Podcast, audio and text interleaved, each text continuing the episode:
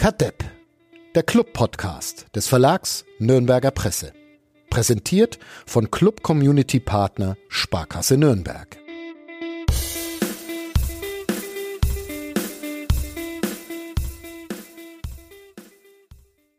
Um mich äh, persönlich von ihm zu verabschieden, habe ich mich heute in aller Herrgottsfrüh in wirklich sehr hässliche Funktionskleidung geschmissen ähm, und bin mit dem Fahrrad quer durch die Stadt bei strömenden Regen von Gostenhof bis an den Pfalzner Weiher gefahren, sah dort angekommen, äh, noch dümmer aus als eh schon und wusste da, dass meine Funktionskleidung ihr Geld nicht wert ist. Aber naja, Uli, glaubst du, Hanno Behrens weiß diese Geste zu würdigen?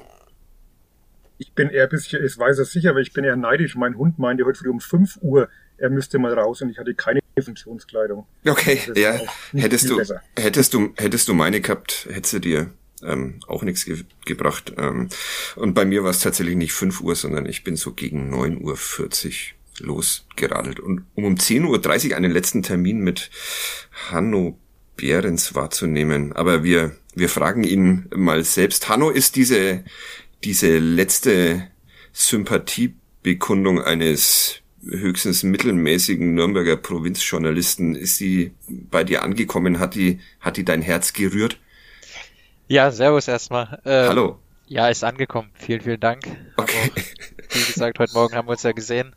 Außer den Schuhen, die waren ein bisschen dreckig bei dir, hat man es aber sonst kaum gesehen, dass du da mit dem Fahrrad im Regen rüber geradelt bist. Ja, das ist ähm, sehr nett, dass du da nicht so drauf geachtet hast, dass auch meine Socken vollkommen durchnässt waren. Aber gut, um mich soll es heute mal wieder nur maximal zu 90 Prozent ähm, gehen. Es freut uns sehr, dass Hanno Behrens noch einmal den Weg in diesen Podcast äh, gefunden hat. Kadepp heißt er von nordbayern.de. Mein Name ist Fadi Kiblavi. Uli Dickmeier ist äh, da, wie immer, und schon gehört. Florian Zenger haben wir heute mal ähm, so halb ausgeladen, halb konnte er selbst nicht. Er macht nämlich gerade das, was eigentlich eine Spezialität von Uli Dickmeyer ist. Er gibt äh, Noten im richtigen Leben. Das Englisch mündlich Abitur steht an. Und ja, deshalb heute mal ohne Florian Zenger und damit auch ohne jeglichen jegliche sachliche Basis dieser Podcast äh, wieder mal. Aber vielleicht ähm, kann das ja Hanno Behrens einigermaßen ersetzen. Wir lassen noch schnell Thomas Korell, unseren Sponsor, vorstellen und dann geht's hier weiter. Bis gleich. Kadepp, der Club-Podcast von nordbayern.de. Präsentiert von Club Community Partner Sparkasse Nürnberg.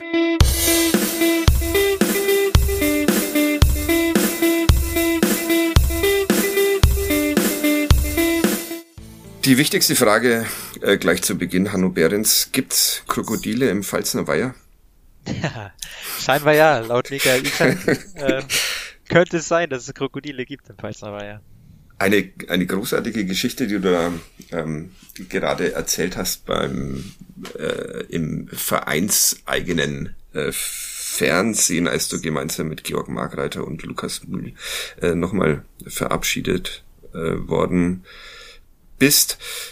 Michael Ischak hat irgendwann bei Hanno Behrens angerufen, der im Café saß und wollte tatsächlich wissen, ob es Krokodile gibt im Pfalzner Weiher. Äh, war das, war das wirklich eine ernst gemeinte Frage von ihm? Ähm, das war in dem Moment tatsächlich eine ernst gemeinte Frage. Also er hat mich nicht allzu häufig angerufen und deswegen bin ich direkt rangegangen und wie gesagt, dann war er ganz aufgebracht und hat gefragt, Hanno, ich muss dich jetzt das fragen, gibt es Krokodile, ebenfalls Weiher mit seinem Akzent. Und ja, ich habe dann erstmal ja geantwortet und er war dann direkt überzeugt, ja, ja, ich habe eins gesehen. und, aber ich habe es dann aufgelöst. Ich, und tatsächlich, er hat mir aber auch ein Bild geschickt. Ähm, ich weiß nicht, ob sich jemand Spaß gemacht hat mal. Es muss wohl irgendwo eine Stelle geben.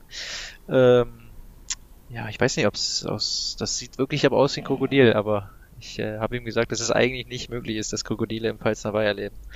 Äh, ich, Aber ich, zu seiner Verteidigung nochmal, es sah wirklich äh, auf dem Bild äh, verdächtig ähnlich aus. Ja, ich, ich will es auch glauben, dass es äh, Krokodile gibt im Pfalzner Weiher. Wer weiß, vielleicht es, hat er auch eins, eins gesehen. Es soll uns erstmal jemand das, das Gegenteil beweisen. Aber es ist eine, eine, eine wunderbare Geschichte und vor allem eine, die zeigt, mit ähm, welch vielfältigen Aufgaben ein, ein Mannschaftskapitän, der du damals wahrscheinlich warst, äh, so beschäftigt ist.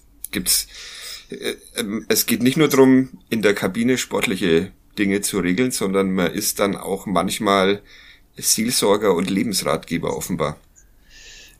Ja, ich glaube schon, dass ich zeitweise äh, für die Jungs auch Ansprechpartner war für Dinge außerhalb des Fußballs. Also wenn sie da manchmal nicht äh, so ganz so kuriose Fragen hatten wie der Ishak jetzt, äh, haben sie mich aber auch gern mal angerufen und ja, ich habe ihnen dann versucht immer mit Rat und Tat beiseite zu stehen. Künftig müssen werden dich andere Menschen äh, vielleicht anrufen in anderen Städten oder Ländern oder Kontinenten und hier in Nürnberg müssen sie alleine klarkommen. Nach sechs, sechs Jahren ist Ende zwischen Hanno Behrens und dem ersten FC Nürnberg. Uli, macht dich das wehmütig? Schon ein bisschen, klar. War doch eine, eine lange Zeit, die man auch gemeinsam irgendwie miteinander verbracht hat, äh, mit allen Höhen und Tiefen. Krokodile habe ich jetzt noch nicht gesehen, das wäre jetzt ein interessanter Aspekt noch was man auf jeden Fall eruieren sollte demnächst. Ich wohne ja nicht weit weg von Pfalznerweihe, also ich werde, werde mir die Stelle mal anschauen. Ja. Aber ja, äh, braucht man, glaube ich, nicht darum reden, dass, dass wir auch, wir Journalisten, immer ein gutes Verhältnis hatten mit dem Hanno. Ähm, war als Kapitän oft unser Ansprechpartner und äh, es geht ja nicht nur der Hanno, es geht ja auch Georg Maigreiter, Lukas Mühl, also wirklich Spieler, mit denen man jetzt auch ein paar Jahre verbracht hat und mit denen man gut zu gut ausgekommen ist und dann ist es schon schade, wenn so eine Ära irgendwo auch endet. Was ich aber unbedingt wissen wollte, äh, Hanno, warst du gestern im Stadion oder hast du gehupt? ich war, ich habe für mich selber gehupt.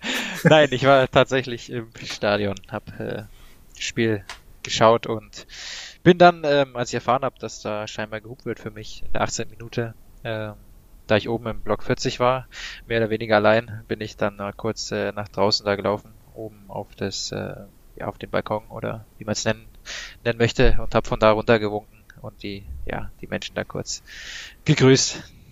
Wer, wer hat's dir verraten? Weil Georg Maigreiter meinte, er dachte zuerst, das wären ein paar versprengte Bochumer, ähm, die ja, die Mannschaft ich, anfeuern wollen. Die waren, glaube ich, auch da, ähm, haben aber nicht gepfiffen, als sie mich gesehen haben. ähm, nein, das hat mir ein Mitarbeiter hat äh, gesagt, dass es wohl eventuell zu sowas kommen könnte. Äh, kurz vorm Spiel. Ich war ja vorher auch da bei Facebook Live äh, vom Club und er hatte mir das gesagt und deswegen äh, wusste ich dann, dass äh, sowas vielleicht kommt und habe mir dann, ja, wie gesagt, bin dann, wollte dann kurz rausgehen, mich da kurz zeigen, wenn die Leute nun extra zum Stadion kommen, da für mich und Georg und Luki. Was nochmal so ein kleiner Gänsehautmoment? Ähm, ja, war schön. Also es waren ja jetzt nicht allzu viele, aber trotzdem war das eine sehr, sehr schöne Geste. Äh, hat mich gefreut, äh, dass da doch noch welche jetzt kommen und ja, äh, uns dann nochmal irgendwie die Ehre erweisen wollen oder verabschieden. Es war äh, sehr, sehr nett. Ich, ich fühle mich jetzt ein bisschen wie in äh, täglich, täglich grüßes Murmeltier, falls der Film so heißt. Ich bin nicht sonderlich firm in diesen Dingen. Ähm, aber da wir heute Vormittag schon gesprochen haben, äh, habe ich große Angst, dass ich jetzt ständig Fragen wiederhole, die heute Vormittag erstens schon gestellt und zweitens schon beantwortet wurden. Aber da müssen wir jetzt beide durch. Eine habe ich aber, die ich mir ähm, heute Vormittag noch ver verkniffen habe. Ähm, und die äh, zurückgeht zum Anfang deiner Zeit in, in Nürnberg. Ähm, ich habe gerade jetzt noch einen Text äh, über dich für die, äh, für die Zeitung geschrieben, in dem natürlich die Krokodile im Pfalzner Weiher eine Rolle spielen. Ähm, und äh, habe ich nochmal drüber nachgedacht, als du damals nach Nürnberg ähm, gewechselt äh, bist, vom äh, euphorisierten Erstliga-Aufsteiger aus ähm, Darmstadt äh, zu einer Mannschaft, die, glaube ich, Neunter in der zweiten Liga äh, geworden ist und damals schon so ein bisschen die sich die Melancholie rund um diesen Verein, die immer mal wieder ausbricht, angedeutet hat. Äh, jetzt mal ganz ehrlich, am Ende äh, deiner Zeit hier in Nürnberg, mit wie viel Lust auf diese Stadt und diesen Verein hast du dein Auto damals die Auto die Autobahn von Darmstadt nach Nürnberg hinauf äh, bewegt? ähm, ja, ist nicht ganz einfach zu beantworten. Ähm, Doch, ich fang vielleicht keine oder mit viel. Doch, mit viel Lust auch, ähm, aber auch ein bisschen wehmütig. Ähm, vielleicht fange ich ein bisschen früher an, als ich den ersten Anruf von meinem Berater bekommen habe, dass Nürnberg interessiert ist. Ähm, habe ich gedacht, okay, krass, das ist ein richtig großer Verein, ähm, ja, mit viel Tradition. Man kriegt ja öfter diese, diese, ja, oder ich spreche oft mit meinem Berater und äh, da melden sich öfter mal Vereine, meistens wird da nichts draus und äh, ich habe mir tatsächlich in dem Moment auch gedacht, okay, ich glaube, schauen, bin gespannt, ob das was wird. Und kurze Zeit später, ein paar Tage, glaube ich, später hat mich Wolfgang Wolf dann angerufen und äh, da habe ich gemerkt, dass sie wirklich interessiert sind, äh, ganz ernsthaft. Und das war das erste Mal der Moment, äh, ja, wo ich dachte, krass, äh, Nürnberg, das wäre eine richtig coole, coole Sache. Äh, Riesenverein, äh, Riesentradition und ja, immer in der Bundesliga eigentlich. Äh, als ich klein war, habe ich sie immer in der Bundesliga gesehen und habe mich sehr gefreut. Ähm, ja, natürlich sind wir dann mit Darmstadt auch noch aufgestiegen. Und ich bin dann, äh, ja, wir waren auf Mallorca feiern ein paar Tage und es war natürlich dann auch sehr emotional, weil ich, wie gesagt, dann äh, nach Nürnberg äh, gewechselt bin oder ja, dann wechseln würde. Ähm, da bin ich direkt nach Mallorca am nächsten Tag runter, um dann endgültig den Vertrag hier nochmal zu unterschreiben. Ähm, da war schon ein bisschen Wehmut auch dabei, weil die Jungs aus Darmstadt, mit denen ich mich natürlich sehr, sehr gut verstanden habe, äh, wir hatten eine super Truppe, äh, wusste, dass die jetzt Bundesliga spielen und ich aber in der zweiten Liga. Das war natürlich ein Moment, äh, ja, in dem ich nochmal dann die Gedanken hatte, ob das nicht, ob das jetzt das Richtige war oder ob ich nicht lieber hätte in Darmstadt bleiben sollen. Ähm, aber dann, äh, ja, habe ich es durchgezogen. Ich glaube, der Wolfgang hätte mich auch nicht mehr, hätte mich sowieso nicht mehr rausgelassen aus der Geschichte. Äh, von daher habe ich es dann durchgezogen und am Ende, ja, war ich dann auch absolut glücklich damit. Äh, habe die Entscheidung getroffen und wie, ja, wie damals meine Gedanken beim ersten Anruf, äh, auch danach äh, Riesenverein, Riesentradition. Das war schon ein Riesenschritt für mich auch. Aber es hätte die Möglichkeit noch gegeben, dass du dann doch nicht hier unterstandst, weil das war ja äh, am Anfang immer so ein, so ein halbes Gerücht zumindest, dass, dass ja. äh, der Vertrag einfach viel früher schon vor dem Aufstieg ja, unterschrieben es, war. Nein, das war schon durch, also es gab schon okay. vorher dann Vorvertrag, wie sich auch immer das nennt. Äh, ja. Das ging dann darum, nur noch mal die endgültige Version da fertig zu machen. Mhm. Also okay. wie gesagt, ich wäre dann auch nicht mehr rausgekommen, wenn ich gewollt hätte, glaube ich. Ja, und dann kommt ähm, das erste erste Saisonspiel beim SC Freiburg. Ja, äh, gab es nachdem dann äh, mit einigen Begleiterscheinungen 3 zu 6 äh, verloren, äh, Raststätten äh, Halt, ein nicht ganz freiwilliger. Äh, hattest du da dann diesen Verein äh, schon komplett verstanden und gedacht, wow, das ist hier, das ist hier groß und emotional oder? Ähm, ja, vermutlich. Ich habe, glaube ich, am ersten Spieltag gleich alles mitgenommen. Ähm, ja, also nach zwölf Minuten auf dem Platz und 3-0 für Freiburg dachte ich in kurzem Moment, ach du Heiland, wo bin ich hier gelandet? Was ist jetzt los? Äh, aber das denken wir, wir haben uns dann, kann ich mir vorstellen. wir haben uns dann ja nochmal zurückgekämpft und waren ja auch nochmal, glaube ich, 4-3 zwischendurch dann dran. Ähm, ja, ähm, da hat sich auch gezeigt, dass wir dann trotzdem auch irgendwo eine Qualität haben, äh, wenn man schon 3-0 in Freiburg zurückliegt, die damals auch dann Meister geworden sind mit Abstand, äh, dass man da nochmal rankommt. Aber danach, wie du es sagst, haben an der Raststätte direkt mit den, mit den Fans nochmal einen Austausch äh, wegen der, ja, nicht so guten Leistung. Also ich habe da schon dann wirklich viel, ja, viel, viel erlebt am ersten Spieltag, äh, viel mitbekommen und ja, was ich vorher dann, wie gesagt, in Darmstadt noch nicht erlebt habe und dann gleich am ersten Spieltag hier der Austausch mit den unzufriedenen Fans äh, auf der Raststätte war schon äh, interessant, das dann auch so direkt zu erleben. Bin gerade ein bisschen zusammengezuckt, als er sagte, Wolfgang Wolf hat angerufen, dachte ich, so lang ist er doch auch noch nicht da.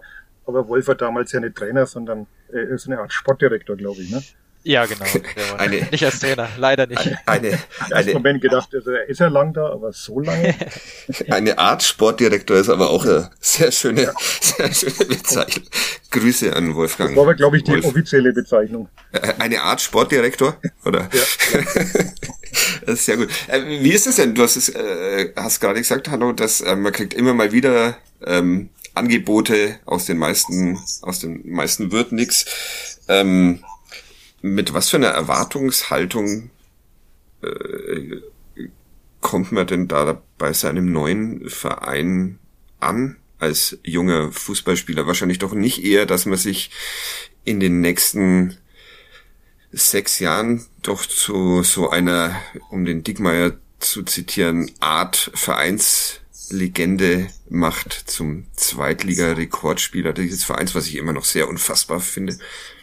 Ähm, ja, was war, was war dein Plan mit dem ersten FC Nürnberg? Ähm, ja, der Plan war definitiv aufzusteigen. Das war das Ziel. Ähm, damit bin ich nach Nürnberg gekommen. Ähm, aber soweit, wie du jetzt gerade sagst, Rekordspieler, zweite Liga und so weiter, soweit kann man oder habe ich gar nicht gedacht oder ja, dass sowas mal kommt. Man versucht sich, oder ich habe mir vorgenommen, einfach eine gute Vorbereitung erstmal zu machen, mich dann ins Team äh, schnell zu integrieren, schnell zu spielen und ähm, ja, dann meine Leistung dazu bringen. Das hat ganz gut geklappt. Ich glaube, das ist erstmal der erste Step und den auch nicht viele immer auf die, auf die Reihe kriegen. Also gerade Neuzugänge, äh, manche tun sich dann auch sehr schwer am Anfang.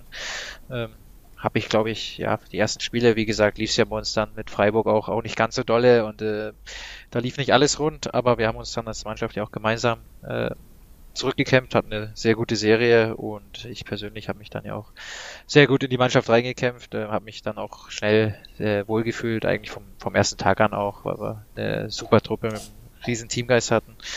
Aber ja, man plant da gar nicht, man kann gar nicht so, so viel weiter planen. Also ich wollte einfach gut mich in die Mannschaft einfügen und äh, möglichst spielen natürlich. Die beste Mannschaft, die du in deinen sechs Jahren hier erlebt hast, hast du heute Vormittag ähm, gesagt, war für mich einigermaßen überraschend, weil ja du mit einer anderen Mannschaft dann noch aufgestiegen bist sogar, aber was was war so neben dem Zusammenhalt so besonders? Ihr, habt, ihr, ihr seid Dritter geworden am Ende die Relegationsspiele gegen Eintracht Frankfurt ähm, dann ähm, verloren, aber hattet ich glaube 65 Punkte gesammelt am Ende der ja, Saison. 65 genau. Zwei Punkte hinter diesem Fußball hinter dieser Fußballmaschine aus Leipzig nur ähm, ins Ziel gekommen. Also genau. was, äh, was, was hat dieses Team ausgezeichnet, dass du es in so guter Erinnerung hast? Ja, wir hatten einfach von der fußballerischen Qualität sehr, sehr gute Spieler. Wenn ich da an, an Füllkrug denke, der jetzt äh, ja in der Bundesliga bei Bremen spielt und ohne seine Verletzung hätte er sicherlich äh, auch für die Nationalmannschaft Spiele gemacht, glaube ich. Äh, es ist wirklich sehr, sehr guter Fußballer. Burgstaller, Schöpfi hatten wir. Ähm, wir hatten Mijo Bretschko damals aus der Bundesliga. Äh, Lasso Sepsi kam aus der Primera Division. Und äh, da waren noch auch andere Namen, Leibold und Möwald, die noch nicht so viel gespielt haben. Und man sieht ja jetzt auch, was sie dann auch so geleistet haben. Äh, die kamen dann teilweise eher von der Bank. Äh, ja, Danny Blum von der Bank, den man immer einwechseln konnte, perfekter Einwechselspieler, der da auch viele Spiele da entschieden hat. Also da war die Fußballer, fußballerische Qualität äh, gegeben bei mindestens 15, 16 Spielern.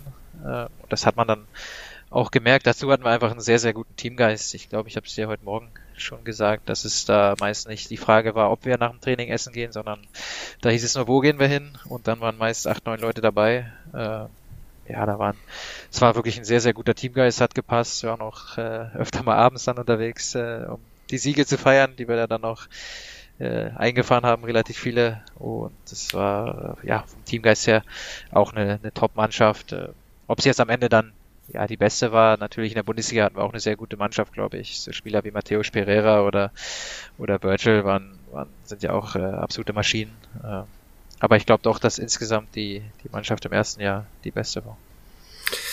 Saufen wie Bretschko, jetzt habe ich einen Ohrwurm, den ich wahrscheinlich die nächsten zwei Tage nicht mehr nicht mehr wegbekomme. Uli, hast du auch einen Ohrwurm oder noch eine noch eine Frage zu dieser fast Aufstiegssaison oder schon längst den bist du schon längst bereit für den für den nächsten Schritt? Ich habe gerade überlegt, wer damals eigentlich alles gekommen ist war dann im Trainingslager auch dabei, bei den ganzen Neuzugängen, die vorgestellt wurden. Das war, glaube ich, Rudi Gislason kam damals auch mit dir, Hanno. Ja, ja. Stefan Kutschke war dabei, Leibold und Möwal, die, die Youngsters. Wo war, dieses, war wo war dieses Trainingslager? Ich kann mich gar nicht mehr erinnern. Ich war auch dabei, aber ich weiß es nicht mehr. War es irgendwo im Allgäu? Das könnte gut sein, ja.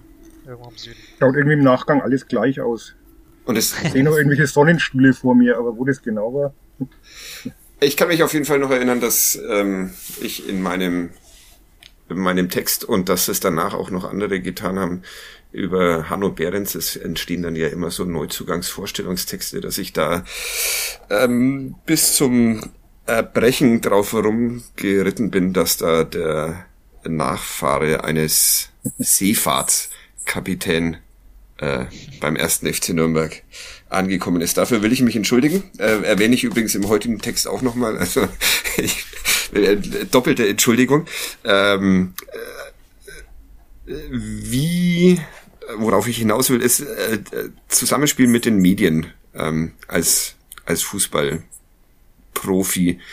Du hast ja sehr oft mit uns reden müssen ähm, als du dann, ich glaube, Michael Kölner hat dich zum Kapitän gemacht. Ähm, ja, ja. Wie, wie nimmt man denn, wie nimmt man denn diese Begleiterscheinung des Berufs wahr, dass man ständig äh, sich zum einen erklären muss und äh, vor allem ständig auch bewertet wird, über sich lesen könnte, wenn man es denn täte?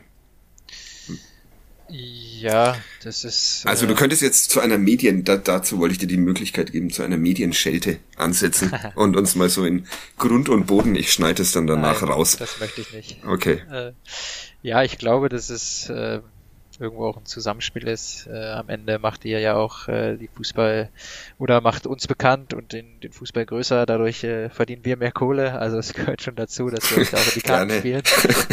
Danke. Aber natürlich. Ja, kann es auch einen als Fußballer, sage ich ganz ehrlich, mal nerven, gerade nach Niederlagen, wenn du dich dann dahinstellen musst und ja, erklären sollst, auch kurz nach dem Spiel, warum man jetzt verloren hat oder was schief läuft und äh, manchmal ist es auch noch so, da ist egal, was du eigentlich sagst, ist es doch falsch oder wird von Fans dann falsch aufgenommen. Ähm, ja, nach Niederlagen ist das macht das äh, wenig Spaß, sich da erklären zu müssen. Nach Siegen ist es äh, natürlich einfacher oder wenn es allgemein gut läuft das gehört, glaube ich, einfach zum, zum Geschäft dazu. Ähm, ja, ne, ich glaube, in der zweiten Liga ist es noch einigermaßen im Maß, in Maßen. In der Bundesliga war es schon sehr anstrengend, so nach Spielen, wenn da dann fünf Kameras aufgereiht sind und du ähm, die alle fünf abarbeiten musst hintereinander und auch jedes Mal eigentlich die gleiche Frage bekommst, da kommst du dir auch ein mhm. bisschen dumm vor dann so, weil ja. gerne würde ich, also ich, man versucht dann ja auch irgendwie dann äh, ja, oder möchte nicht fünfmal die gleiche Antwort geben, wenn man sich da irgendwie einfach völlig blöd vorkommt. Aber am Ende macht es am meisten Sinn, wenn du die gleiche Frage kriegst, dass du fünfmal die gleiche Antwort darunter spulst. Und das ist dann schon, ähm, ja, auch wie gesagt, für, für mich war es immer dann ein bisschen merkwürdig, äh, da fünfmal hintereinander die gleichen Fragen zu beantworten. Und dann, äh, äh ja, teilweise auch auf Englisch äh, Interviews wurde dann gefragt, ob das geht. Und äh, ja, versucht man sich natürlich auch einigermaßen auszudrücken. Ich glaube, ich habe es ganz gut hinbekommen. Aber es ist schon gerade nach Niederlagen dann besonders nervig, wenn du da äh, ja, mehrere Stationen abarbeiten. Und das ist dann wirklich abarbeiten, die dann so abarbeiten musst. Weil wir es gerade vorhin von den, no sorry, von den Noten hatten, würde mich schon mal interessieren, es wird ja immer viel diskutiert. Lest ihr die? Ist das eine Diskussion in der Kabine? Vergleicht ihr die Noten? Was hat man in Kicker, was hat man in der Bildzeitung, was hat man auf nordbayern.de? Oder gewöhnt man sich das irgendwann ab? Ähm, so, so. Ich glaube, das machen Spieler so und so. Ich persönlich. Wie hast persönlich äh, gemacht? Ja, in, guten Zeiten habe ich es gern gelesen, in, in schlechten Zeiten nicht. Ähm, ja, ich habe jetzt nicht immer direkt geschaut, so man, man kriegt es ja meistens doch irgendwie doch mit, weil man ja auch äh, ja, bei Kicker unterwegs ist in der App oder jetzt auch bei den anderen Medien dann und schaut, was so im Fußball los ist. Äh, ich würde ja jungen Spielern raten, nicht allzu viel darauf zu schauen. Hab's dann am Ende auch nicht mehr gemacht. Ich glaube, dass die Noten da meiner Meinung nach manchmal auch nicht ganz äh, ganz der Wahrheit entsprechen. Ähm, keine Schelte an euch jetzt, aber Nein, ja, es wir, ist wir diskutieren da, wir diskutieren da ja auch äh, intern durchaus drüber, kann man überhaupt sowas machen? Wissen wir überhaupt als Außenstehender, was der entsprechende Spieler für Aufgaben hat, für, für taktische äh, Zwänge? Das, das weiß man ja vieles gar nicht. Das ist eine sehr subjektive Betrachtung, die dann auch manchmal sehr schnell gehen muss.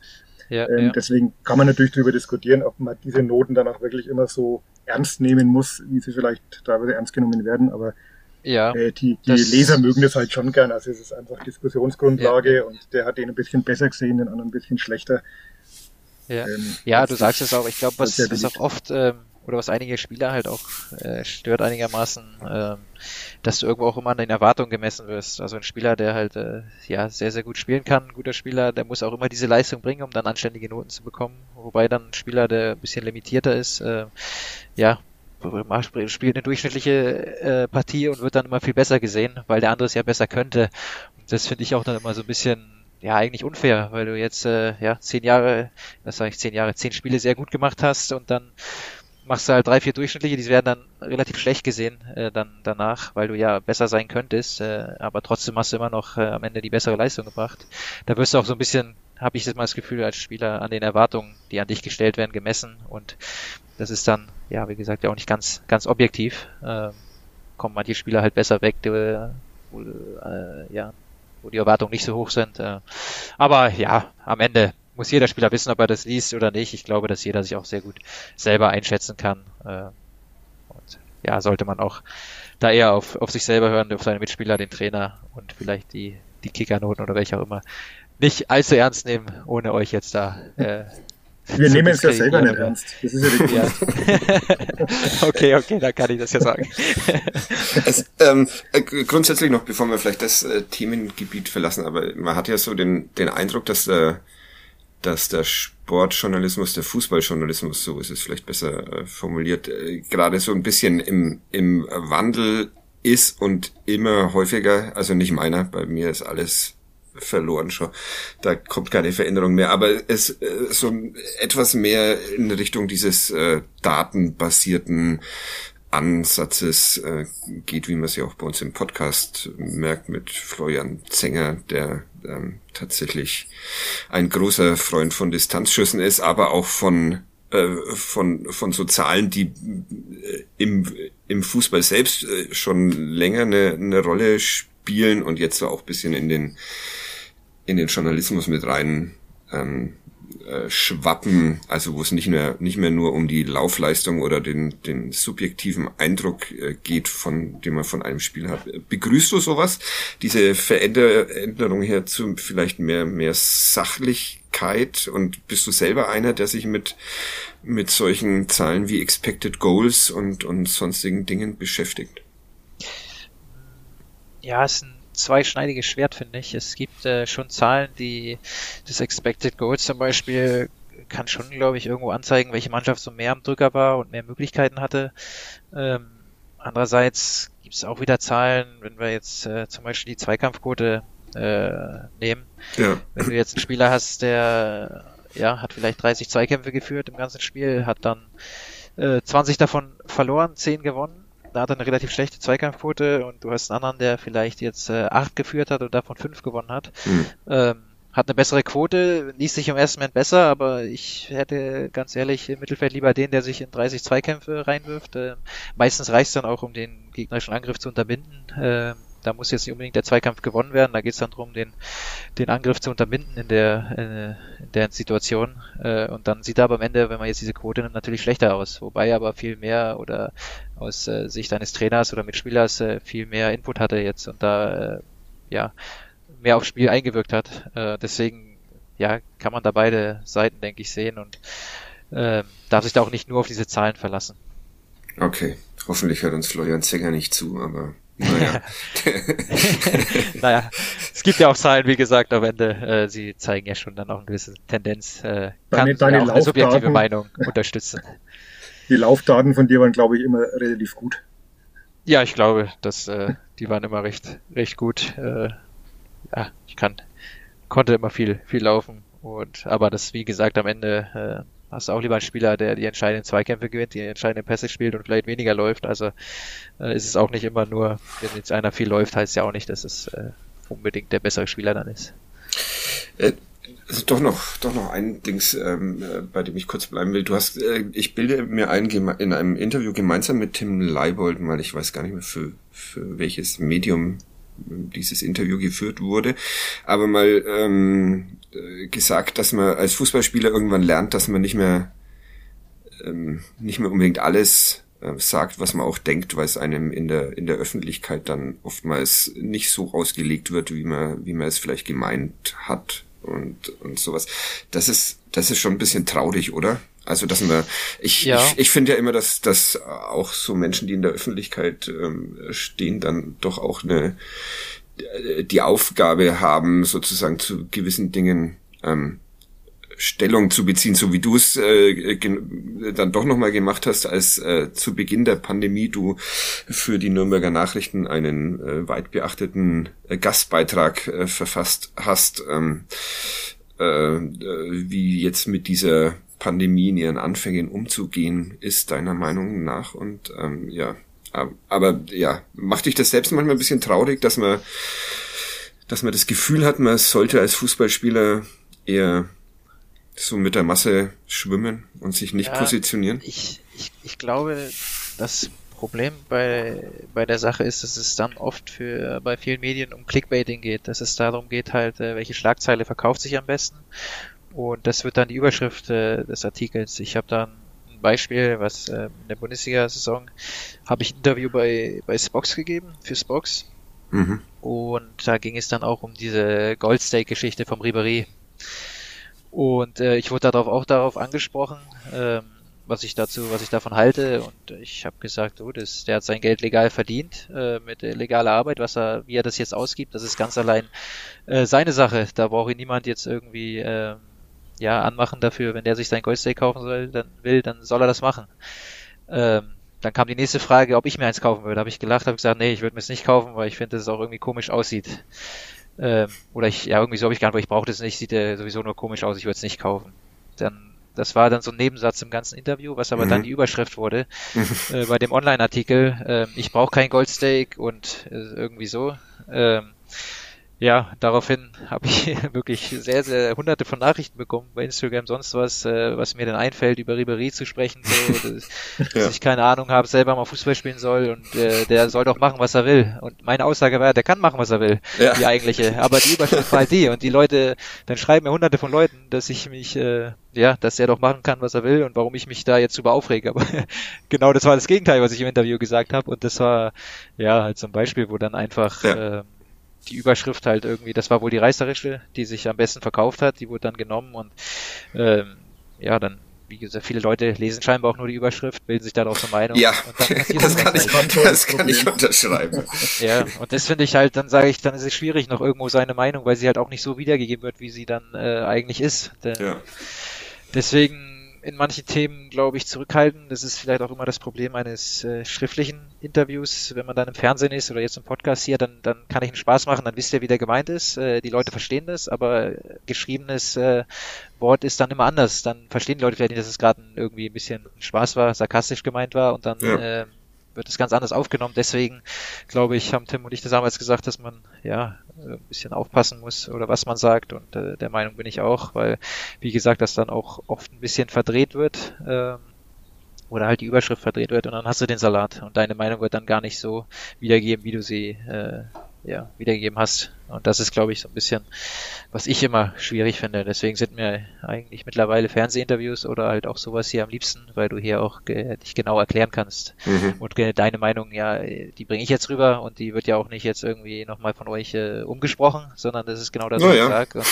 Da, da habe ich dann auch kein Problem, was rauszuhauen, so. Äh, aber in, in Zeitungsinterviews oder geschriebenen Interviews, äh, wie gesagt, muss man aufpassen, weil dann doch die Dinge doch ein bisschen verdreht werden. Ja, und also entweder verdreht werden oder weil es Dinge äh, gibt, die die Menschen falsch verstehen genau, wollen, genau, die sie, auch, die sie ja. aufnehmen. Das heißt, äh, zwei Fragen jetzt äh, aus dieser Antwort. Äh, du wirst wahrscheinlich eher nicht im Journalismus landen nach deiner Karriere. Und hast du inzwischen schon mal ein Goldsteak gegessen? ähm, nein, kein Goldsteak. Okay. Goldsteak habe ich noch nicht gegessen.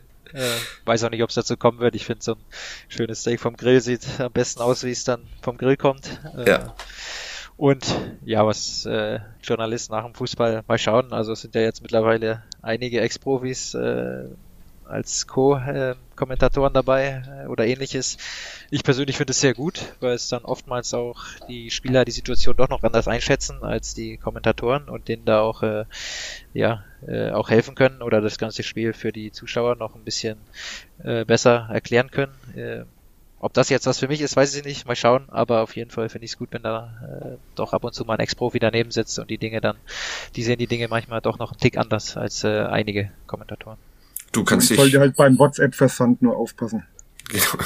Und du, du kannst dich, äh, kannst dich gerne hier im äh, Podcast äh, fortan äh, erstmal versuchen, da wir äh, ja, es ist wir schmeißen dann, Geldes natürlich. Wir ja. schmeißen dann den Dickmeier raus, der kostet am meisten. dann ja, machen wir mit Hanno Behrens weiter. Das, das schauen wir mal. Aber noch soll die Karriere ja ein bisschen, bisschen weitergehen, ne? Die Fußballkarriere. Ja, das sollte sie noch. Ähm, Heute Vormittag hast du es nicht, nicht verraten, jetzt kannst du es tun. Wo geht sie denn weiter? Äh, Manchester United. Okay, das dachte ich mir da. Ich wusste nicht genau, ob Juve oder Manchester, ja. weil Enrico war wahrscheinlich für Juve, aber dann. Ja, aber. Doch. Das, äh, die Liebe nee. zur Insel. Lieber nach England. Ja. Nein, äh, ich, meine Antwort ändert sich nicht, weil es auch noch nichts äh, zu erzählen gibt. Es ist wie gesagt noch offen. Ähm, ja, das war keine Lüge heute Morgen. Äh, war die Wahrheit, dass da noch nichts feststeht und so ist es immer noch. Da hat sich jetzt im Laufe des Vormittags leider nichts geändert. Okay, gut. Mich, mich hat's, äh, mich wundert's ein bisschen, aber das ist, mich wundern ja, ja viele. Ich hätte mir bei, bei Hanno Behrens tatsächlich auch vorstellen können, dass er mit äh, 31 dann sagt, ja, gut, jetzt langt's dann auch mit Fußball. Ähm, das ist, äh, Nein, war nett so, und nee, ja, voll, äh, vollkommene äh, Fehleinschätzung meinerseits, aber nicht die erste. Ja, nein, das Feuer ist noch da, also jetzt aufhören, das möchte ich nicht. Ähm, ja, auch das letzte Jahr jetzt ohne Zuschauer. Äh, ich finde Fußball ohne, ohne Fans im Stadion ist eine, so mal zu sagen, eine Katastrophe. Also ist nicht das, was wir alle lieben, glaube ich. Äh, die Emotionen und so, das, das gehört schon dazu und die Fans. Äh, deswegen würde ich das gern, gern nochmal mitnehmen, jetzt nach so einem, so einem Jahr ohne Fans aufzuhören. Ja. Und wie gesagt, das Feuer ist noch da und solange das äh, noch da ist, möchte ich schon noch weiterspielen. Äh, ja. Wenn es einmal durch ist, vorbei ist, ist es vorbei. Deswegen, äh, der Schritt zurück geht nicht mehr. Also lieber das auskosten und dann irgendwann hast du vielleicht wirklich den, den Hals voll und dann kannst du in den wohlverdienten Goldsteaks kaufen. Genau. genau, dann gibt's einen Goldsteak nach dem Oder Grillen. Ähm, Oder eine Goldbrasse eher. Weil ich, äh, weil du gerade die Lernstadion angesprochen hast, muss ich kurz da dazwischen grätschen, wie ich es jetzt schon die ganze Zeit mache. Ich habe ähm, äh, am Sonntag, wir nehmen am Montag auf, auf äh, Twitter um äh, unseriöse Fragen gebeten an Hanno Behrens und äh, um meinen Einfluss auf dieser Plattform äh, zu beweisen, ist genau eine Frage dann äh, tatsächlich bei mir eingetrudelt. Ähm, gestellt hat sie Commander Francesco der Echte. Ein sehr, sehr schöner, sehr schöner äh, Twitter-Feed. Äh, welche, welche Schlachtformation ich jetzt empfehle. Oder? Genau. wer, wer, wer war der ähm, in Anführungszeichen peinlichste Verantwortliche aus äh, in den ganzen äh, Geisterspielen beim Club und auch von den von den Gegnern so vom Fremdschamverhalten auf dem auf dem Platz. Es sind ja einige, einige berühmt Wird da jetzt geworden. jemand angespielt oder Keine Ahnung, wer da, wer da gemeint ist, aber äh, wie war das so mit den pöbelnden und äh, ja, äh, pöbelnden Funktionären auf den Tribünen? Ähm, ehrlich gesagt, unser erstes Geisterspiel war ja am Millantor auf St. Pauli und ich glaube, St. Pauli ist ja immer ein bisschen speziell. Da haben halt die Funktionäre, ja, gab es öfter mal St. Pauli-Sprechchöre. Äh, und äh, erstmal war es schon merkwürdig, aber ich glaube, dass da äh, Thomas Gretlein dann, der auch dagegen gehalten hat mit FCN-Spreche, ja. Sprechchören. Und ehrlich gesagt, das hat er dann die nächsten Spiele auch weiterhin so gemacht, äh, finde ich, dass ihn das sehr sympathisch macht. Äh, dass er da dann dagegen halten wollte, auch wenn er alleine war und äh, sich da auch nicht zu fein ist, irgendwie, äh, ja, äh, die Stimme zu erheben. Äh, ich fand es ehrlich gesagt immer sehr sympathisch, wenn, wenn das Unterstützungsrufe waren, äh, die dann kamen äh, das haben viele, glaube ich, ein bisschen kritisch gesehen. Äh, genauso wie die, ich glaube, die Zigarre beim Relegationsspiel war es, glaube ich, die Zigarre ja, links großartig. rechts. Ja. Also ich fand es äh, klasse. Also ja. Fußball im Stadion, äh, Bratwurst links, Bier rechts, das gehört dazu. Und das würden alle anderen auch so machen. Warum soll er das nicht machen? Also wie gesagt, ich fand das eher sympathisch, äh, aber hat ja, es gab ja auch wohl kritische Stimmen, was das Ganze angeht. War da eine von dir dabei, Uli, bei den kritischen Stimmen oder hast du auch eher... Gegen, ich gegen Zigarren und Bier äh, kritisch. Wie kommt ihr da drauf? genau. Nein, aber was, was für uns auch ist, somit die spannendste Erkenntnis war oder auch die nüchternste Erkenntnis, die wir die Ehre haben, in diesen leeren Stadien immer rumsitzen zu dürfen, ähm, wie profan dann doch äh, die Anweisungen sind, die da am Spielfeldrand oft reingebrüllt werden. Also man dachte ja immer, das sind dann so ganz komplexe taktische Anweisungen und letztlich war es dann auch nur ein weiter, weiter, nach vorne, zurück. Also auch nicht viel anders als in der C-Klasse. Ähm, ja. ich glaube, allzu viel so im Eifer des Gefechts da auch äh, taktische Umstellung. Sicherlich auch von Trainer zu Trainer äh, unterschiedlich, aber ich glaube, dass man allzu viel äh, da dann auch nicht äh, eingreifen kann. Ich finde ja auch immer, dass die Trainer es unglaublich schwer haben an der Seitenlinie. Ähm, von der Perspektive aus erkennst du ja auch nicht viel, äh, ehrlich gesagt, was auf der anderen Seite passiert, die, wie die Abstände da sind, das ist ja unglaublich schwer zu sehen von da oder gar nicht möglich. Ähm, deswegen sitze ich im Stadion auch immer lieber ein bisschen weiter oben, weil du von da oben einen viel besseren Überblick hast, um auch die taktischen Dinge zu erkennen. Ähm, das finde ich, vielleicht ist das auch ein Grund, warum die Trainer da jetzt nicht allzu viel dann in die Richtung äh, ja reinrufen oder versuchen umzustellen. Äh, aber ja, ich finde es aus der Perspektive auch von der Bank, äh, wenn man jetzt diagonal darüber guckt und du kannst überhaupt nicht einschätzen, auf welcher Höhe das gerade passiert und äh, was Stellungsspiele angeht und so weiter, das ist unmöglich von da zu sehen. Also deswegen sind das dann vielleicht doch eher die einfachen Kommandos. War das für, für euch Spieler auch eine Umstellung, äh, weil man gemerkt hat, ups, wenn ich da jetzt irgendeinen Gegenspieler beleidige, man hört das ja plötzlich. Ähm, ja, schon irgendwie. Man muss natürlich Für uns, aufpassen. für uns Journalisten war das schwierig. Ne? ja, ich- eher lustig, dachte ich. nee, weil wir beleidigen ja auch ständig da oben, deshalb. Achso, ah, okay, okay. Ja, ähm, ich glaube schon, dass die Spieler das auch wissen und da ein bisschen drauf achten. Ähm, zum Eifer des Gefechts, das gehört dazu, dass man da, da vielleicht auch manchmal die eine oder andere Beleidigung hin und, hin und her fliegt. Äh, aber ich glaube, dass sich da auch alle so ein bisschen zurückgehalten haben, äh, weil jeder wusste, dass jetzt die Mikrofone da gespitzt sind, dass man jedes Wort hört. Äh, andererseits, was auch, wie ich schon gesagt habe, die Emotionen kochen, glaube ich, doch auch nicht ganz so hoch, als wenn Zuschauer dabei sind. Das Ganze feuert das nochmal an. Äh, vielleicht war es deswegen auch alles so ein kleinen Tick ähm, emotions, nicht emotionslos, aber nicht ganz so emotionsvoll. Es ist halt nochmal ein Unterschied, wenn da 50.000 nochmal dazu äh, ja, ihre Meinung sagen. Ähm, dann kommt vielleicht auch nochmal ein Tick mehr Emotionen hoch. Bevor wir zu den Emotionen nochmal ähm, äh, kommen, da ich mich wieder selbst aus meinem Investigativmodus ähm, rausgeschossen habe, wo geht's denn weiter für Hanno Behrens? Es gibt ein paar Möglichkeiten. Es kann das Ausland werden oder es wird nächstes Jahr ein Wiedersehen, nächste Saison ein Wiedersehen mit dem ersten FC Nürnberg in der zweiten Liga geben. Das sind so, das sind die Tendenzen momentan, oder? Ja, das könnte, könnte gut aussehen. Ähm, dass es in Deutschland noch weitergeht in der zweiten Liga, könnte ich mir sehr gut vorstellen. Wie gesagt, das Feuer ist da und äh, Fußball in Deutschland ist halt doch da noch was anderes als in vielen, vielen anderen Ländern, gerade jetzt äh, außerhalb Europas. Aber Ausland ist auch ein Thema. Also mich hat es ja schon immer gereizt, auch mal ins Ausland zu gehen, da zu leben. Und allzu häufig kriegt man vielleicht auch nicht die Möglichkeit, äh, so einfach jetzt in Land reinzukommen und dann auch direkt Anschluss zu haben, äh, wie mit dem Fußball. Deswegen ist es auch eine Option. Ähm, muss ich noch mit mir selber ein bisschen ausmachen, auch natürlich äh, eine Frage der Möglichkeiten. Am Ende möchte ich äh, eine Geschichte machen, von der ich äh, überzeugt bin, die ich mit vollem Herzen, wo ich mit vollem Herzen dahinter stehe. Das ist das Wichtigste. Und Dann, äh, ob das dann im Ausland oder in Deutschland ist, wie gesagt, das hängt dann ein bisschen davon ab, äh, ja, welche Optionen das sind und wie dann da auch die, die Gespräche mit den Menschen laufen. Was würdest du machen, Uli? Vielleicht kannst du einen kleinen Rat geben, deiner Ich? immensen Lebenserfahrung. Würdest du nochmal in die zweite Liga, in der zweiten Liga bleiben oder würdest du nach Australien wechseln? In Äh, Australien gibt es so viel giftige Tiere. Okay. Das, das ist gut, dass du das erstmal von der Sicherheitsseite her bewertest. Ja. Aber ich, ich glaube schon, so ein, so ein Auslandsabenteuer, stimmt, da hat man als Fußball, wenn man die Möglichkeit hat.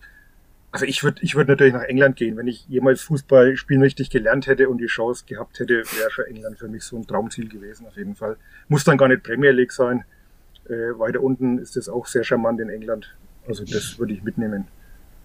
Gab es da schon Anfragen aus England? Ähm, Ich jetzt würde das, nein, ich leider wür- nicht. Okay. Vor Vorher einigen ja. Jahren gab es eine, haben Okay. wir vermutlich damals auch mitbekommen, aber Ich äh, bestimmt jetzt, nicht. Welche war ja, das? das war äh, Norwich City Ah, war damals, okay. ja. Das Sehr war schön, vor war unserem ich schon im Aufstieg. Stadion. Ja, Ja. schönes Stadion, glaube ich, oder? Herrliche Stadt, Ja. herrliches Stadion. Also würde ich Aber sofort ich habe es abgesagt, da Nürnberg. Okay, ja, genau, genau. Ja. Aber ich bin hier geblieben, aufgestiegen dann in dem Jahr, also von daher äh, auch sehr gut ge gelaufen. Ich glaube, Ja. dass es mittlerweile auch ein bisschen schwierig ist, nach England zu kommen. Äh, wegen der ganzen Brexit-Geschichte, da gibt's ja so ein Punktesystem, was du, du musst eine gewisse Punktzahl erreichen, um überhaupt, äh, dass es möglich ist, dass du darüber wechselst. Äh, ist ja so ein ganz merkwürdiges System, was glaube ich noch keiner so richtig durchschaut hat. Gut, dann zu den Emotionen. Ähm, wir haben äh, auch wieder heute Vormittag, sorry, dass ich da immer Bezug drauf nehmen muss, äh, muss an all die, die nicht dabei waren, äh, über den äh, emotionalsten Moment in diesen äh, sechs Jahren äh, erster FC Nürnberg und Hanno Beretz gesprochen und oder über das, das schönste Spiel und wir haben uns äh, sehr schnell auf eins geeinigt. Möchtest du nochmal erzählen, welches und, und warum? Oder ja. du kannst jetzt einfach ein ganz anderes erfinden. ich jetzt, ich ins Leere laufen lassen. Ja, was ist hier los? Ähm, ja, wir haben uns ja, oder ich habe gesagt, das Spiel damals in Kiel, äh, Montagabend, äh, vor, vorm Aufstieg, viertletzter Spieltag war es, glaube ich.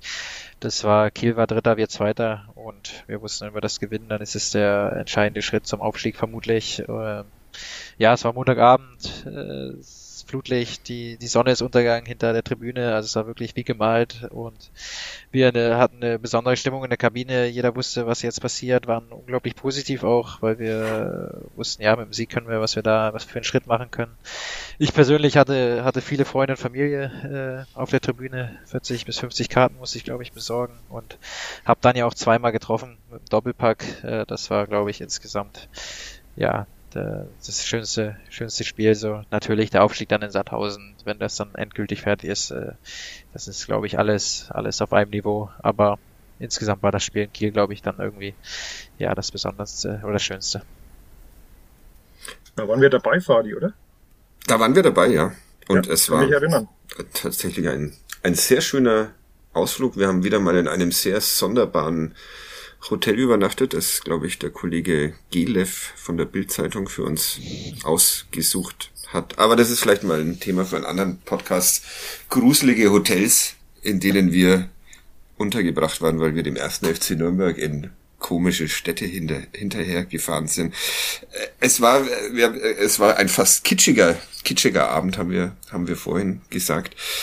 Macht man sich in so einem Moment äh, noch bewusst, äh, dass es vielleicht nicht für alle Zeit so schön bleibt oder ist da wirklich alles nur Euphorie und man denkt und lebt nur im, im Augenblick?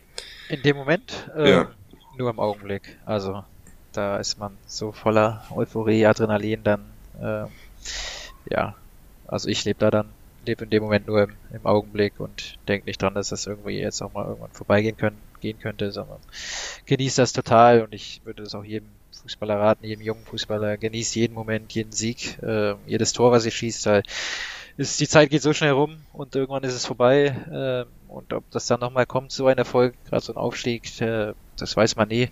Deswegen sollte man das ja jeden Moment voll, voll auskosten. Es ist dann tatsächlich auch nicht mehr so viel Gutes nachgekommen beim ersten FC Nürnberg. Wollen wir darüber auch noch sprechen, über die, über die drei letzten Spielzeiten.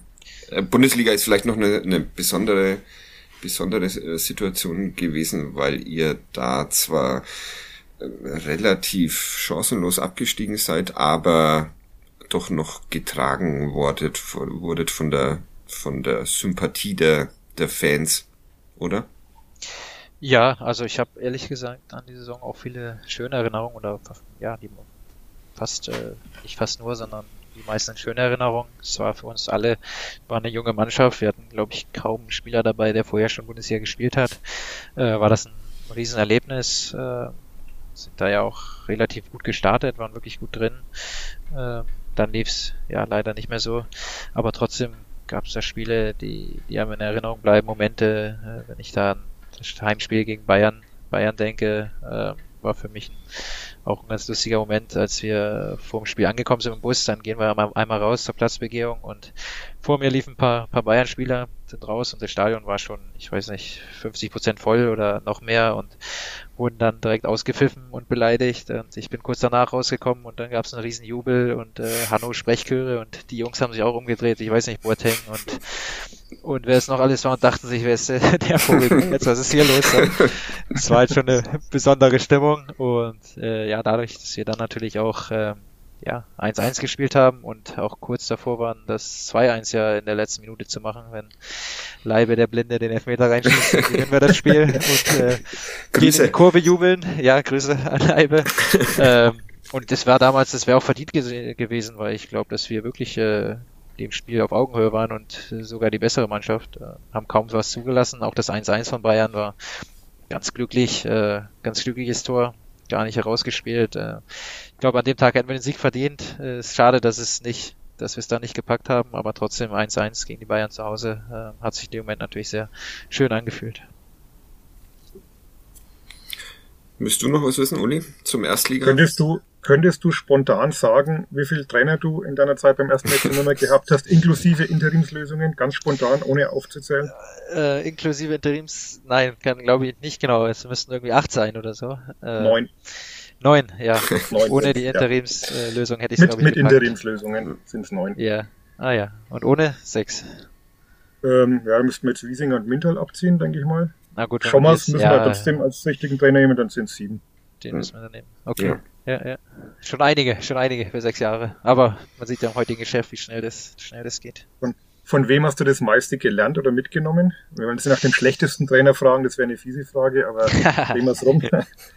ja, ich glaube, dass ich, ja, man kann von jedem Trainer was mitnehmen. Äh, jeder hat so seine Eigenarten Dinge, die er gut macht, Dinge, die er nicht so gut kann. Trotzdem, ähm, wir wollen eine konkrete ja. Antwort. Wir sind ja, ja. hier der, der Nachhak-Podcast. Okay, dann würde ich sogar fast sagen, dass ich von Michael Kölner am meisten mitnehmen konnte. Weil der am meisten geredet hat, oder? oder? ja, vermutlich. ja, am meisten geredet hat er auf jeden, jeden Fall. Äh, das war ein sehr ja, spezieller Ansatz, auch den er gewählt hat, oder er ist ein sehr spezieller Typ. Ähm, andere Trainer sind da vielleicht ein bisschen ähnlicher, deswegen konnte ich da vielleicht ein bisschen, ja, auch was mitnehmen, was man bei anderen Trainern jetzt nicht äh, mitnehmen konnte. Ähm, aber am Ende kann man bei jedem Trainer, ja, glaube ich, was lernen. Auch ich habe auch immer, ja, war oder bin sehr interessiert daran, wie Trainer die Dinge sehen oder welche Lösungen sie wählen. Ähm, und du sagst es auch, man lernt ja von Sachen, die sie gut machen, aber auch Sachen, die Trainer schlecht machen. Ähm, da habe ich mir auch das eine oder andere äh, ja, gemerkt, um das vielleicht eines Tages, wer weiß, nach, nach der aktiven Karriere kommt, äh, um das dann besser zu machen. Das ist äh, tatsächlich meine zweite Fehleinschätzung, dass ich gedacht habe, Hanno Behrens, ähm, wenn dann die Sache mit dem Fußball mal vorbei ist, wird er den Teufel tun und in diesem Business bleiben. Ich, ich merke, ich habe in sechs Jahren, in sechs Jahren 0,0 über ja. Hanno Behrens Nein, gelernt. Aber, aber ich möchte jetzt auch ähm, das ist noch völlig offen. Also ja. ich, so weit planen, wie gesagt, das äh, kann man wieder nicht. Äh, das Geschäft geht so schnell, wer weiß, wie lange ich spiele, ob ich dann irgendwie plötzlich aufhören muss oder was auch immer. Äh, was danach kommt, ob es dann das Fußballgeschäft weiterhin ist oder nicht, das ist, wie gesagt, ist offen. Also ich möchte jetzt nicht. Aber es könnte natürlich sein, kann mir das schon vorstellen, dass es doch dann im Fußball nochmal noch mal weitergeht. Auch als Trainer des ersten FC Nürnberg, oder? Ja, ist halt die Frage auch als ob Trainer oder nicht. Äh, das ist, steht ja auch noch dann im Raum. Aber äh, ja, du, wenn ich die Trainerkarriere anstrebe, dann, dann beim ersten FC Nürnberg wäre natürlich nicht, nicht verkehrt. Äh, hoffe, das ist dann mindestens zweite Liga. Jetzt habe ich, habe ich Idiot über Ulis Riesengag mit Let's Dance drüber gesprochen. Wäre das auch eine Möglichkeit, in die Fußstapfen von Rurik Gislason zu treten? Ja, ja, ich habe, ich weiß gar nicht, war das gestern, da habe ich die gleiche Frage bekommen. Okay. Facebook Live da vom Club. Ich habe gesagt, äh, ja, nicht, Let's Dance sehe ich mich nicht unbedingt, ich sehe mich da eher beim Promi-Boxen oder so einer Geschichte. Äh, okay. Das ist, würde ich dann eher wählen als äh, Let's Dance. Das ist, das macht der Ruhig schon so überragend, da kann man ja jetzt als Fußballer danach nur noch verlieren. Also egal welcher Fußballer da kommt, der hat verloren jetzt nach, nach Rurik, äh, so gut wie er das so macht. Wäre jetzt sehr interessant zu wissen, welchen deiner Nürnberger Ex-Trainer du dir dann in den Ring wünschen würdest. Beim Wir haben alle keine Chance, den einzuhalten. Das, das wäre nicht fair. ähm, ja, die letzten zwei Jahre, äh, die sprechen wir jetzt äh, doch noch an als als kleine Euphoriebremse in diesem gute Laune Podcast. Ähm, äh, nach dem Abstieg ist die Laune rund um den Club sehr schnell sehr sehr schlecht äh, geworden. Ist es ist es in der Kabine auch so, dass das alles dann leidet unter dem unter dem Misserfolg und wie wie äh, nimmt es ein Mensch wahr, den ich als einigermaßen harmoniebedürftig äh, verstehe und kennengelernt habe, aber auch das kann eine Fehleinschätzung sein. Also kann, kann man das kann man das irgendwie aufhalten, dass sich die Stimmung in der Kabine verschlechtert, ob angesichts des sportlichen Niedergangs, Misserfolgs? Ich Ja, ich glaube schon, dass sich automatisch natürlich die Stimmung in der Kabine auch verschlechtert. Ähm, man sollte oder sollte versuchen, dass es natürlich nicht passiert, äh, dass die Stimmung positiv bleibt, aber äh, wir hatten dann ja nach dem Abstieg das Jahr haben wir uns ja alle komplett anders vorgestellt. Äh, das war ja wirklich ein Scheißjahr, um es so zu sagen. Da leidet dann die Stimmung in der Kabine natürlich auch drunter, definitiv. Äh, es geht ja auch keinem am Arsch vorbei, der in der Kabine sitzt, dem hier irgendwie alles egal ist, ob wir nur gewinnen, verlieren oder was auch immer. Und da spürst du schon, dass dann die Stimmung nicht so ist, als wenn du jetzt um den, um den Aufstieg kämpfst oder äh, ja, eine gute Saison hast, definitiv. Ich, ich könnte noch weitermachen, Uli, falls du gerade das, ähm, falls du gerade weiter schlafen willst. Ich bin schon da, ich höre gespannt zu. Ja, okay. Äh, Georg, Georg Magreiter hat das, hat das gerade gesagt, dass ähm, er das so, sagen wir es mal so, so schade findet, dass oft so oft so draufgeprügelt wird auf die Fußballspielenden äh, Menschen und ähm, ja, es wird immer mal wieder auch aus dem Verein heraus betont, dass gerade rund um den Club so eine so eine schlechte Stimmung herrscht. Du siehst es ähnlich, oder? Ja, ich sehe das sehr ähnlich. Das nimmt schnell überhand. Äh, Georg hat es ja auch gesagt, Kritik oder sehe ich genauso. Sportliche Kritik, das äh, gehört dazu, ist auch absolut in Ordnung, aber es wird dann ja auch schnell äh, beleidigend, sehr persönlich und das finde ich darf einfach nicht passieren. Ein gewisser Respekt muss immer da sein. Selbst bei beim Misserfolg am Ende ist es Sport. Da kann immer nur ein paar Erfolg haben, ein paar haben Misserfolg ist halt nun mal nicht wie jetzt der, ich sag mal, normale Job. Ähm, ja, ich weiß nicht. Irgendein Beispiel, wenn du Bäcker bist und deine Brötchen wachsen und du machst es gut, dann, dann, dann sind sie auch gut am Ende. Du kannst auf Platz trotzdem manchmal die Dinge gut machen, aber die Spiele verlieren und dann bist du halt das Arschloch. Also es ist was anderes. Äh, das kannst du, es kommt ja dann oft der Vergleich, wenn ich meinen Job so machen würde, dann wäre, ja, aber es ist jetzt nicht so, wenn jetzt da gegenüber jemand mit der mit der Salzkiste und die ganze Zeit Salz in dein, dein Gebäck reinschmeißt, dann, dann wird es äh, vermutlich auch nicht jedes Mal gut werden. Also das ist ja einfach nicht zu vergleichen. Das ist ein Spiel, ein Sport, da gibt es einen Gewinner, einen Verlierer und ich glaube, es gibt kaum einen Sportler auf dieser Welt, der wirklich nur Erfolg hatte. Ähm, dass da dann mal, das mal gut läuft, mal schlecht läuft, das ist, denke ich, ganz normal. Und das Problem im Fußball ist halt, dass sehr viele Leute, was einerseits schön ist, äh, so ein Verein sehr emotional leben, aber das kann dann halt auch ganz schnell äh, bei Negativ-Erlebnissen äh, in die andere Richtung gehen und dann ja wirst du beschimpft, was dir dann einfällt zu verlieren. Äh, du willst ja genauso wenig verlieren. Also ich kenne keinen, dem es am Arsch vorbeigeht, ob er jetzt gewinnt, verliert, äh, auch wenn manche vielleicht das nach außen so ein bisschen versuchen zu präsentieren oder darzustellen. So, ich habe niemanden kennengelernt, dem es alles äh, am Arsch vorbeigeht. Und das ist dann ja schon schwierig, wenn du dann äh, in deiner Freizeit in die Stadt gehst und da da voll, äh, voll gelabert wirst, was dir dann einfällt, dass du Spiele verlierst oder du hast das Gefühl, du lebst halt irgendwie ja für diese Menschen auch und äh, manche haben auch äh, manchmal hast du das Gefühl, dass du deren Eigentum bist, so wenn du dann rausgehst und ein Bierchen trinkst, dann na, musst du dir anhören, warum du jetzt hier ein Bier trinkst, du hast so in vier Tagen Spiel oder ich sage, ja, aber das ist noch, kann nur jeder sein Bier trinken, wann er will, so. Irgendwo ist auch gut dann, also die Sportler, die Fußballer gehören jetzt nicht irgendwelchen anderen Menschen, äh, ja, sind immer noch eigene Menschen, die machen können, was sie wollen. Äh, natürlich gibt es da auch Grenzen. Ich verstehe schon, wenn jemand das nicht sie gern sieht als Fan, wenn da einer einen Tag vorm Spiel sich einen rein, reinkippt. Äh, aber in den meisten Dingen ist das dann doch die, die Wahl des Menschen zu machen, was er will. Also das wird sich ein bisschen sehr viel eingemischt, meiner Meinung nach. Hat ja dann teilweise wirklich auch sehr schlimme Auswüchse angenommen, wenn man jetzt an diese Morddrohungen denkt, die es ja dann auch gab gegen den Lukas Mühl und gegen dich. War das so ein Punkt, wo du dann für dich auch irgendwo so einen Cut gemacht hast und gesagt hast, okay, äh, so kann es nicht weitergehen. War das vielleicht so ein Punkt, wo du dir ernsthaft Überlegungen gemacht hast, vielleicht dann nochmal eine neue Herausforderung zu suchen, weil man einfach auch enttäuscht ist nach allem, was du ja auch geleistet hast für den Verein, wenn das dann so ins Gegenteil kippt. Und wie, wie ernst hat man, wie, wie ernst muss man solche, solche Aktionen dann nehmen?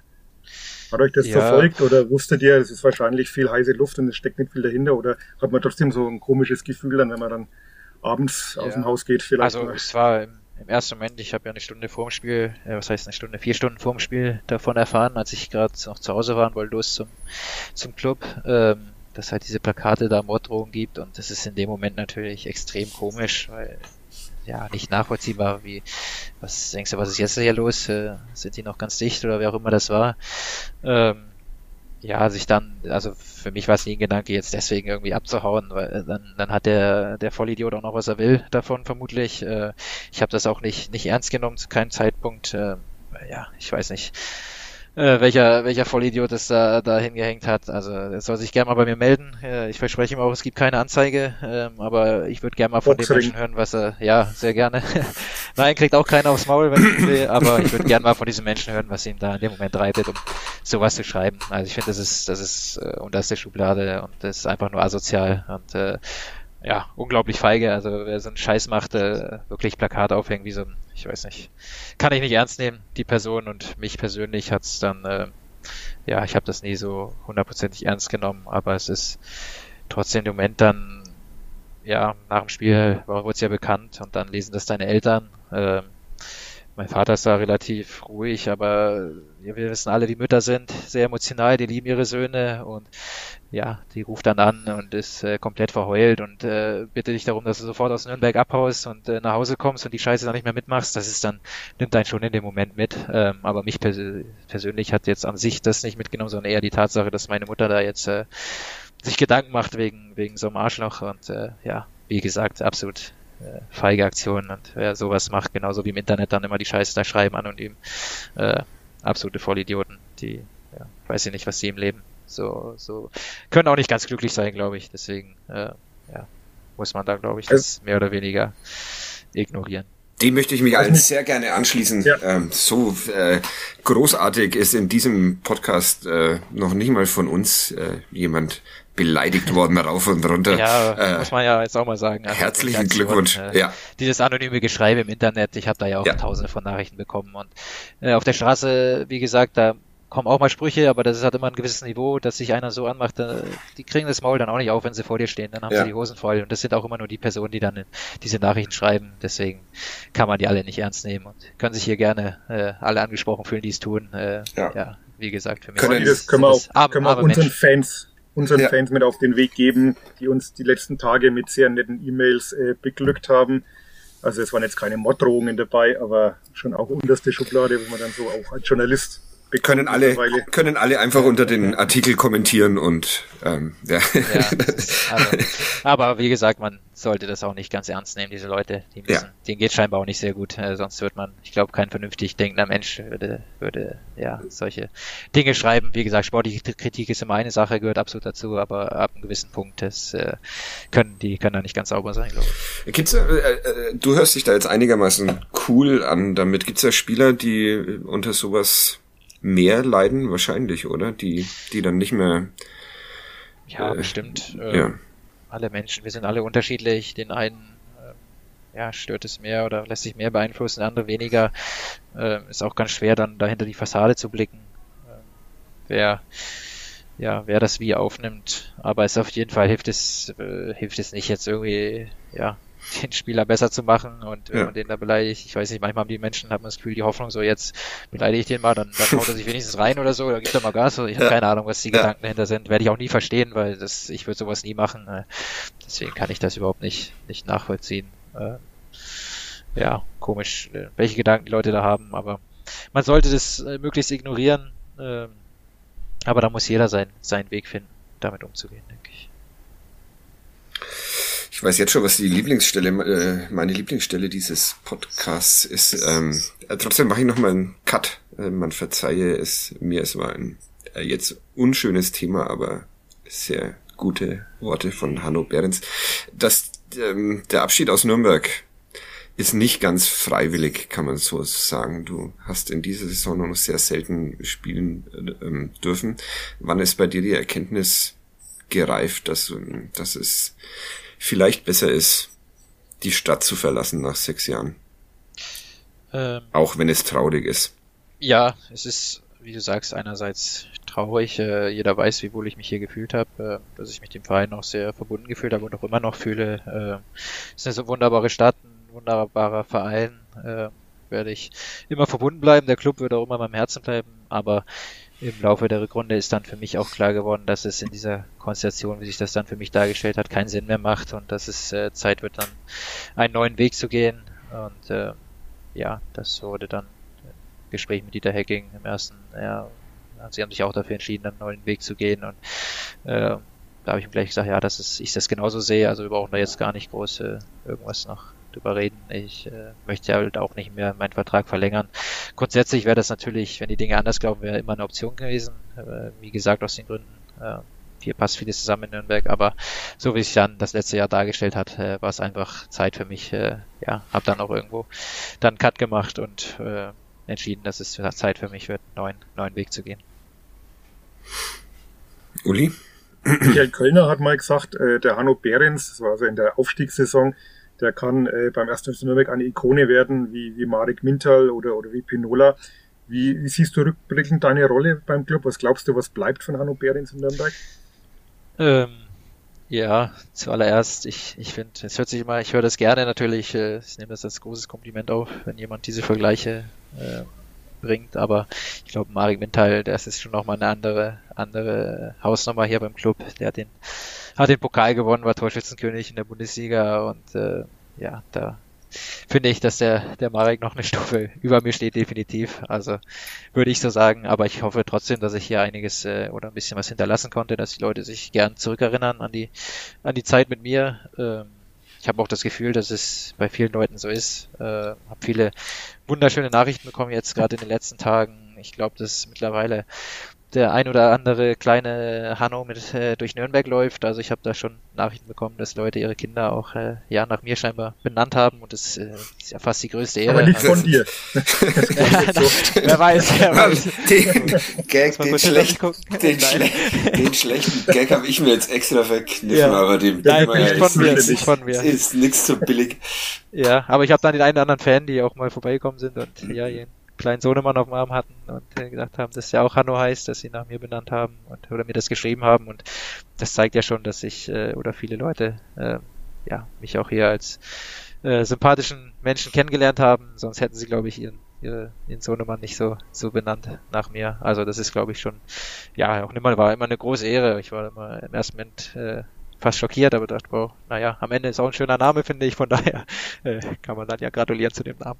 Ich bin sehr neidisch, vor allem, weil ich seit Jahren in meinem äh, Freundeskreis und auch Menschen, die ich überhaupt nicht kenne, äh, viel Geld dafür biete, dass irgendjemand seine Tochter oder sein Sohn, ist mir vollkommen egal, Fadi nennt und äh, kein Mensch, kein Mensch macht das. Aber naja. Vielleicht, vielleicht doch. Ja, irgendwann mal. Das ist, ich, ich muss vielleicht noch mehr Geld bieten oder sowas. Hanno ist dann vielleicht doch besser als, als Fadi. Das, das akzeptiere ich. Ja. Ich wollte mein Kind immer Sergio nennen, nach Sergio Zarate. Siehst du? Ja. Sind Gott sei Dank Mädels geworden. besser so. ist eh besser. Ja, finde ich auch. Ähm, gut, äh, wollen wir hier aufhören und, ähm, und nochmal unser Hochachtung Ausdruck verleihen, Uli. Und Gerne. Ähm, uns ganz un unjournalistisch bedanken für diese ja. äh, wunderbaren äh, sechs Jahre. Ja, Und vielen Dank auch. Es war eine ja. große Freude, Hanno Behrens kennenzulernen. Und denkt dran, auch in Australien gibt's Krokodile. Ja, da gibt's tatsächlich Krokodile. Da passe ja. ich dann passe ich auf. Nein, vielen Dank äh, ja, für die Worte und war eine schöne Zeit hier. Äh, ja, mit euch war ja auch äh, ganz okay. Ganz, äh, ganz anstrengende Zeit, ganz gut. Äh, jetzt nicht nochmal so ein Rant loslassen. Nein, nein, nein. Zumindest persönlich haben wir uns nie, äh, nie ja. festgeschnitten. Also genau. ja, vielen Dank. Äh, macht weiter so. Und man sieht sich sicherlich jetzt auch nach diesen sechs Jahren noch das eine oder andere Mal. Die Fußballwelt ist klein und äh, wird sicherlich passieren. Unsere Fußballwelt ist noch viel kleiner. Genau, das hoffen wir. Hanno Behrens, äh, vielen, vielen Dank. Wir hören uns hier nächste Woche wieder in ganz unspektakulärer Normalformation.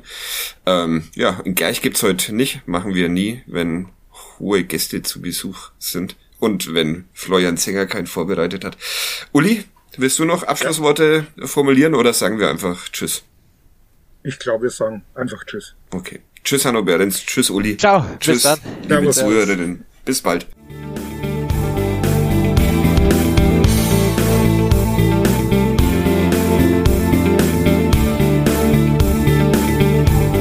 Mehr bei uns im Netz auf nordbayern.de